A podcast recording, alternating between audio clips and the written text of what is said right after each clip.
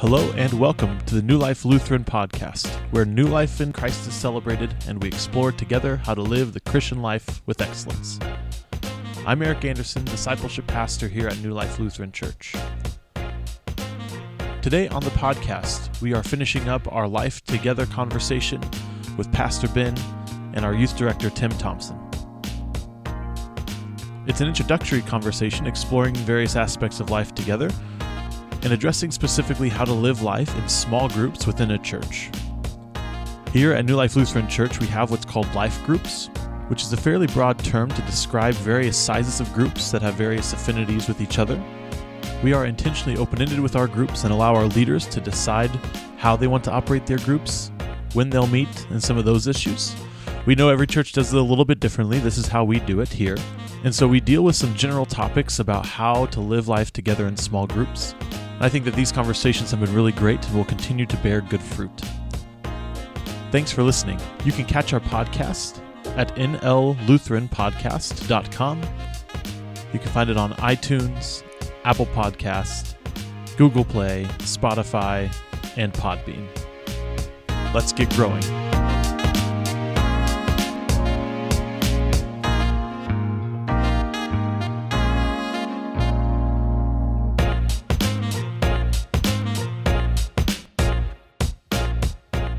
So my question is, how do you, uh, or what do you do when a person shuts down? What do you do when a person stops sharing? Because obviously, that's detrimental to a life group. If you have a person who consistently comes and just says, "Oh, everything's fine, everything's fine," what do you do in order to sustain that life group?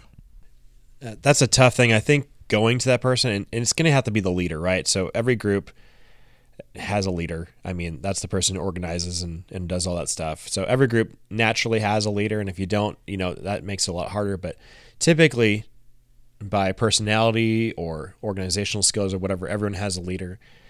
And I, so I think it's just a matter of being really intentional about going to that person and saying, hey, what's going on privately? Because obviously they're having some issues sharing publicly. So privately and just saying, hey, this is what we're seeing. Uh, we want you to trust us and be open and honest when you respond this way, it's not helping you, it's not helping us.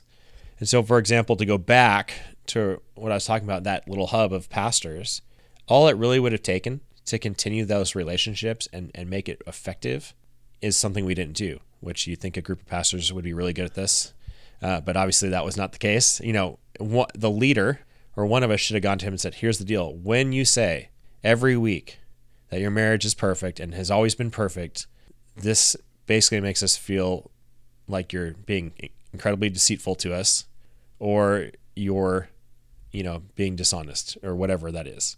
And so and that limits the conversation. So what if we would have done that he probably would have opened up and said here's the reality i'm living in. That would have continued the conversation.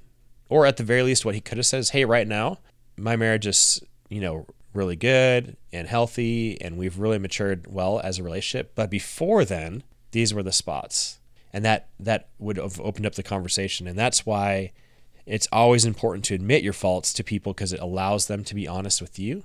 And that's why whenever i do marriage counseling one of the first things i tell them is that the first year of my marriage was just horrible. It was it was rough. And if we weren't believers we would have walked the other way and not looked back. Now now it's much better.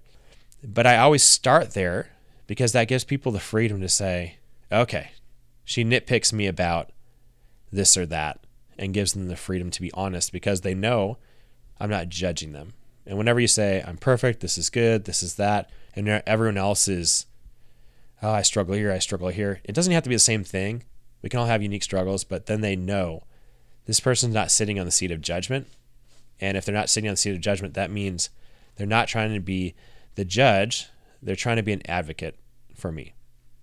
So in our life groups, the mission of, of life groups at New Life is to be a natural expression of Christian community where there's life sharing, intentional caring, encouraged calling, and faithful living. So in our the way that we have them now is that that's communicated to the leaders that that's the expectation is that life sharing is going to happen and that doesn't mean that we want to drudge up what's bad right? Like I said, it doesn't always have to be bad, But if someone's continuing being closed off, I do think that's the place of the leader or a couple of the people who kind of lead it just can step in and just have that conversation with that person without being super judgy about it or harsh about it. Um, but just saying, hey, this is an expectation in our life groups is that we share life with one another. And there are going to be some people whose personalities they just they just don't feel as comfortable. Just needs to be that that person will just need to be coached and will need to be shown that you don't necessarily need to talk about bad things or even deep things, but just being willing to talk about life that is true to how things actually are. So being honest about your life is the important thing. So if things are going well, you can have that conversation. Hey, I'm really glad that God's put me in the place that I am. I love my job, love my coworkers. You know, here's what I here's what I hope for myself and for my coworkers. I my relationships going really really well. My friendships are going really really well. Here are some ways that I think that I could do better. I mean, you know, you can have that conversation without it being bad or negative, um, but just giving that person some coaching, and this just saying this is an expectation that in in our life groups in our life together, we need to be willing to share with one another. You know, it's not always going to be like that. It's not always, you know, like we said, it's not always going to be crisis mode because you don't live life crisis to crisis. But I think it's important for your life group to be there for you and to share your pain. Uh, Bible says to share one another's burdens, and so we should um, not just not just hear, but actually share. So, what does it mean to actually share one another's burdens? The way that I think about it is that when when something bad happens to somebody, that's a really heavy weight that they're carrying on their shoulders. And when we're able to communicate that and to cry with people and to pray with people about that those issues going on, that it makes that burden lighter. So when we can all carry each other's pain a little bit, that makes it easier on everybody in the long run. Um, so losing a loved one can be incredibly difficult and, in fact, impossible. I mean, sometimes to handle. Um, so you might shut down or you might turn to substances or whatever. Um, but it can be really, really difficult to handle that situation of losing a loved one. But when you can walk, th- when you can walk through that pain with somebody, that actually makes it easier on you when you're able to talk about it to cry with somebody, um, to have people check in on you. Um, that's that actually helps you psychologically process that pain, and it makes you a healthier individual as well. So if we all carry each other's pain, a little bit of each other's pain, it makes it easier on all of us uh, to carry that pain. And so that's what you know in pastoral ministry we talk about when we're taught uh, how to handle grief and specifically how to do grief counseling. One of the most important things with grief counseling is the follow up. So it's not just if someone loses a parent or loses a loved one, um, it's not just being there there for them in that moment while they're processing that, but also establishing long term relationships that that person can be checked in on often and several times over the next couple of years because that's how long it takes to process that. So I think when we talk about pain sharing, I really think we're just talking about we're talking about processing that pain with other people through conversation.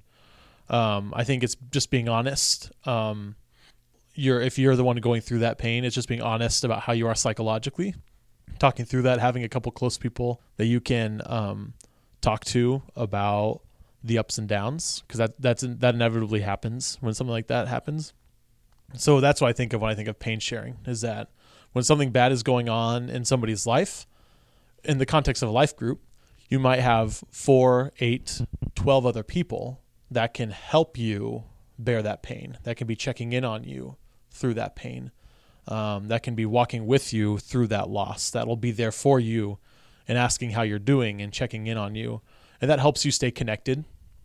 So you're not just in the thought, in the obsessive thought spiral of sadness or depression that keeps you connected with the real world, but it also helps you um, think about what happened. As you guys asked that, the initial question was, "What does community look like?" And then Tim kind of, you know, took it in the same direction but slightly different. And as I as he was talking, as you guys were both talking, the the word that came to mind was availability. And I think about like I have a guy back home where I grew up. I refer to him as my best friend. We talk like once a year.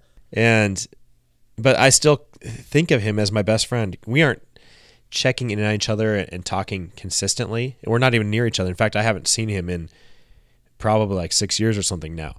You know, I've I haven't seen some of his kids. He hasn't seen my daughter. You know, these are just the realities we live in. However, I know that if I needed him, he'd be available.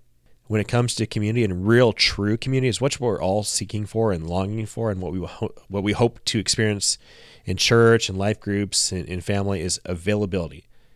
Is that hey, you don't need to be constantly in my ear or talking to me or holding my hand or any of those things, but when I need you, are you going to be there? And I think one of the beauties of of life groups is that when you have a good life group and tragedy strikes, that's who shows up. That who that's who makes themselves available. It doesn't matter how busy their schedule is. Doesn't matter what's going on. They stop what they're doing and they're available when you ask or when they become aware of it. And so that's what I think of when I think of true community, specifically when it comes to life groups is that availability. I'm making myself available to you. It might be inconvenient, it might even be scary, but when tragedy strikes, when pain strikes, when those things strikes, when those things strike, that that's what a life group does. That's and we see that in communities where there's large tragedy, people show up and they clean up after a tornado. Uh, and we should definitely see that, and I expect to see that in a life group. And that's why when tragedy strikes, it was somebody with that's in a healthy life group, as I'm running to the hospital, as I'm running to wherever, the people I call are the life group members. And that's who shows up. That's who's there praying with me. That's who's there comforting the family. Because when they're in true community, they make themselves available and then there to to carry that pain and help out. So I think at the crux of community is availability because I can be in a town, in a setting, in range of people but unless I'm available to their needs, I don't think that's really the community or the full community that that, that word implies. Yeah, I think there's a vulnerability that comes with that. My time might be imposed on, and also my emotional state might be imposed on. Because when a friend has something really traumatic happen to them, what we're talking about is pain sharing. It's actually sharing that pain. So everyone suffers a little bit um, when something like that happens. So it actually like uh, that availability is opening opening myself up to the possibility of being hurt and of feeling the pain that a friend of mine is is experiencing. I think that's another really important thing. Yeah, I like that you said uh, emotional state as well with pain sharing because another thing I don't like to be emotional in front of people and that just goes back to trusting people. Um, and so, you know, with availability and just being open and vulnerable to pain sharing, um, that's definitely something that has to be coached with people. Uh, it's not something that people are automatically going to be good at. Um, and at the same time, you don't always have to say something. You know, people automatically think, oh, well, you just lost someone here. Let me, what are words that I could say? And that's not always the case uh, just being available, just being emotionally available, um, and physically available to those to your friends, to your life group, uh, is really helpful. When I when I was in college, and my my best friend, his sister got really badly injured in a snowmobile accident. Talk about availability. I didn't know what to do. I didn't have any words to say. I hadn't taken any of those classes yet. I was not a seasoned pastor. I, I was 20, right? And so when that happened, my natural reaction, you know, all of our natural reaction is to do what everyone does in a crisis. We run the other way, right? So it's actually really abnormal for people to run at a crisis. You know, that's why we have firemen and, and EMTs and things like that. Like those people are actually trained to run into everything that people are running away from. In that moment, it was just like God speaking to me and said, just be available. Goes back to that word, right? So be available so I went to the hospital every weekend for I don't remember. It felt like forever. Every weekend because she was in extreme care for a long, long time. And so I just went and existed. I didn't have words to say. You know, we would pray sometimes, but really we would just exist. And I was just there. I couldn't do anything. I was not medically trained. There, there was I was not a surgeon. You know, I wasn't even pastorally trained trained at the time. I just existed, and being near him and talking to him and existing with him, and we even watched some movies and played some video games. I remember that was just helpful, so he could know that I was available. Just huge, and I think that relieves that tension of when I step into this moment, I have to say something really spiritual, or bring comfort through word or or some special deed or skill set. And the reality is just being available to people and letting them know that they're not alone is is a huge deal. That I have someone in partnership with me through this pain if I simply ask or simply turn because they're right there. Well, and I think another thing is Tim to your point where you you don't you're not a particularly emotional person. I don't think you need to be an emotional person in order to be available emotionally.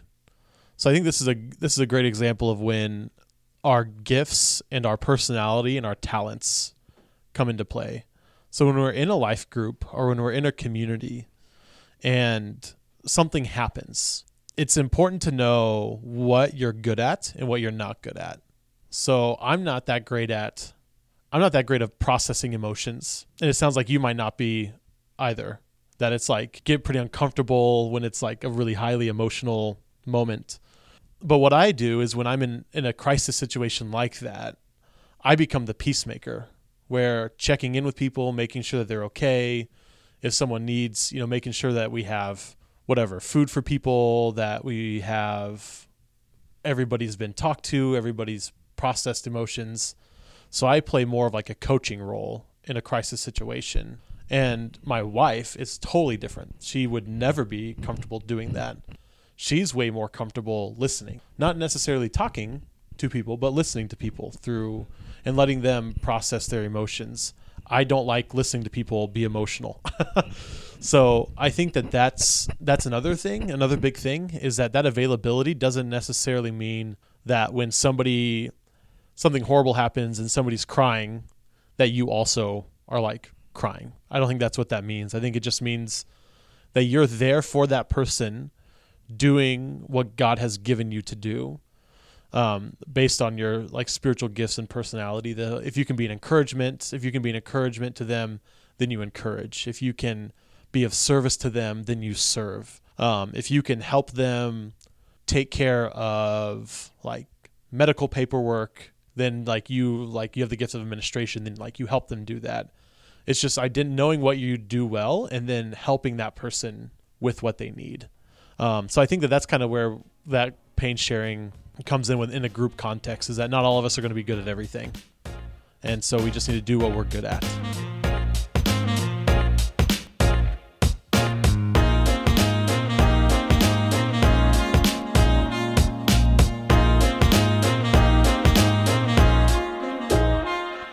What happens if you're in a life group, a small group, and you realize that somebody in that group there's just not a good fit and it's not producing health what do you do? You know when it comes to life groups a lot of times we we surround ourselves by affinity right? So it goes back to that idea of community is developed on commonality. And so when we look at life groups we try to do the same things. But oftentimes when we were just launching life groups like this idea of life groups is really you know this is a baby in our church. Many churches have been doing this for a long time so they're veterans but we're just starting it, which means we're going to start a lot of groups that aren't going to have the best commonalities. We're just trying to get people in and get them exposed to the idea. And the idea is beautiful, and everyone should be in a life group, but not everyone should be in a life group with each other. And uh, you're going to run into that, and that's the reality we're going to live in. Just like when you went to college, you had a friend group the first semester, and then you don't talk to them anymore. In fact, you're not even Facebook friends because that's how disconnected you were because at first you just wanted a relationship and then you realize that that was not the relationship you wanted to be in, right? And so that's that's humanity. We navigate these things and we figure these things out. And so we're we're drawn in on that commonality. And so how we said it at my the last church I was at is have easy on ramps and easy off ramps. And so if you're feeling that tension of like, hey, this isn't working, or this or that, or that person's kind of like just it doesn't work. Like we're all farmers and that person is a doctor. I don't know, whatever the, the issue is. You know, it's creating those off ramps. And so I think sometimes if you're aware of it, they're probably aware of it, but they just don't want to be rude. And so sometimes it's just an easy solution of creating an easy off ramp of saying, hey, we're going to do this study. We're a new life group and we have 20 members, but we know that's really not sustainable because, you know, Jesus had 12 and that was pretty much the max. And one of those didn't work out so well. So let's do this series for a month let's have this conversation for a couple months. And at the end, if you think that there's a better life group for you or this isn't the best for you, that's that's fine. And we're going to celebrate when you get connected or start your own. And creating those off ramps, allowing people to say, okay, I can leave and it's okay, allows that breakup to happen and it's a lot less painful than when they have to come out and say, this isn't working. But creating that opportunity for them to say, hey, uh, you know, I'm going to go in a different direction and being okay with that. Now, as a leader and as a pastor, I can tell you anytime someone leaves a church, goes to a different church, visits, and doesn't come back, that hurts. And it will hurt you probably as a leader too, that you'll take it personally, but you can't because your ultimate goal is that they're connected into a group that brings life, right? That's why we call it life groups.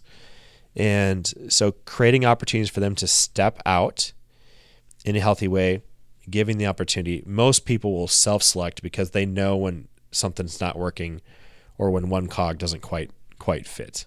Yeah, one of the big things that I push um, with our life groups starting, you know, I'm pretty new here and so we've just started these conversations with our life groups, but it's it's about being really intentional with your life group.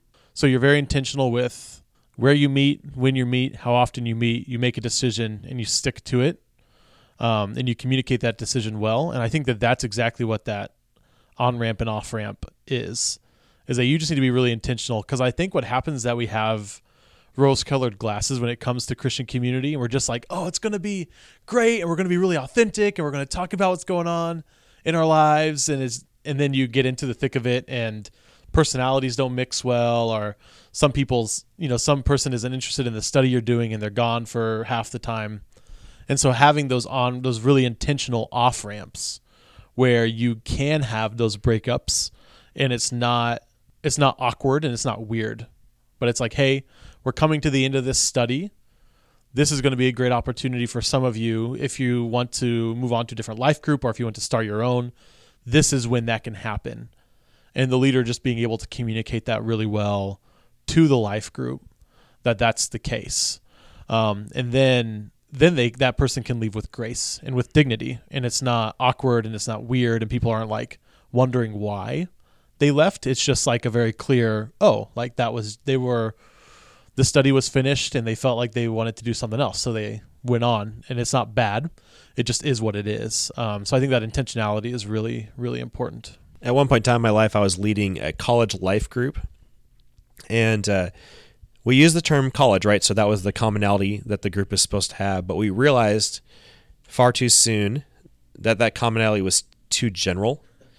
And uh, in our modern day, I mean, like everyone's going to college in some capacity, it seems. And so you have you know, your classic, hey, I'm 18, I go to my four year, or I'm going to the community college in the area. But then you have the the mom who's the kids are gone, and so I'm going back to school, or the 50 year old who's like, hey, I've hated my job for 25 years, so I'm going to go and I'm going to do this. And so now they're college students. And so what we ran into is we had this hodgepodge of awkwardness where it's like, yeah, the classic 20 year old college student and then you had a 35 year old college student, and then like anyone could fit in that category. And so, so what you're saying, Ben, is that you guys were the show community. Yeah, we essentially were. I was the Chevy Chase in this scenario. so I was leading this group, and all these ages were in there, and it was getting awkward and uncomfortable. And it's really hard to communicate when you don't have like real commonality.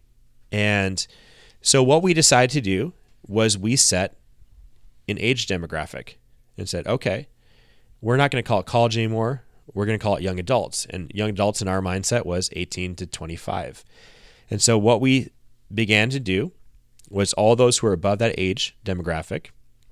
I just went to them and said, "Hey, guys, this is where we're going, and you're above this age, and so you're not going to fit. The commonality is not going to work, and there's something better for you." But what we decided to do was have a private conversation, and then we celebrated them, and that's a big part of it.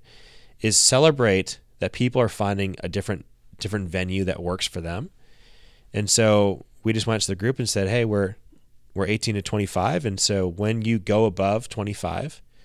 we're going to launch you into a different life group that works better for you and will help you move forward in your adulthood and your and your faith. And then we celebrate them. So we i would go to dairy queen and get an ice cream cake for them and put their face on it. It was a great time. And then we celebrated them right? And so that made it less awkward even though it was kind of painful for them because that's what they had known for x amount of years and now that wasn't what they were going to know and later on i was in a, a life group as well as a married adult, and we called uh, kind of like what Tim's life group is is young adults with no kids. I can't remember what we called it. It was I'm sure something really catchy and awesome, but basically the crux of it was you can't have kids to go to this life group, right? And that was it. Like if you had kids, you weren't allowed in our life group. That was our commonality. We were young adults with no kids. And so because we were so clear cut of what we were and what we weren't, that when a couple would get pregnant um, or a couple tried to come in with kids, that was the commonality we had. And so it did it did create a natural off ramp that created clarity. And I think what you're going to see as you navigate your life group is you're going to find what your commonality is that really works and allows you guys to engage with each other. And you're going to find out that what you thought it was isn't that. And it's just a matter of having those conversations and re-engaging with what you're really about, holding on onto that commonality, and that's what's going to unite you and allow you to move forward, and also will allow you to have clarity of who doesn't fit, who's not going to fit, and uh, we actually see that in in the Bible as well. When Jesus goes around, he's asking all his people, "Follow me, follow me, follow me, follow me, be my disciples," and and he was clear cut of this is what this means, right? To be a disciple is to become a carbon copy of me and to live life like me. And so we see Jesus goes to the fishermen, they opt in, Matthew opts in. We see the the rich young ruler that he says to him, "Hey, follow me, but this is what you have to do. You have to live like me, which means I want you to give all your money to the poor." And the guy opts out. Right? And so I think the same thing in life groups is if you have a clear-cut purpose and core of who you are, then people will naturally opt in or opt out. And, and sometimes you just avoid those issues altogether. But sometimes it takes the harder work of reorienting what the group is about and then holding everyone to task when it comes to that and having some of those harder conversations. Yeah, I think it's important that we just have to we have to decide beforehand that we're not going to be offended by that. Cuz I think that's what happens is that when you have a group that's too broad and too big, then it almost becomes then it is personal when it's not working it's like well our, our life group is working but just not with you and so what that allows us to do by being really intentional about what our life groups are and how they operate is that we can we can remove the personal out of the equation and we just have to go into a life group deciding that i'm not going to be offended when this happens we can't be offended by these on and off ramps. We can't be offended when somebody doesn't want to be part of our life group. We just have to be okay with that um, because we can find and create something that's better for that person than this.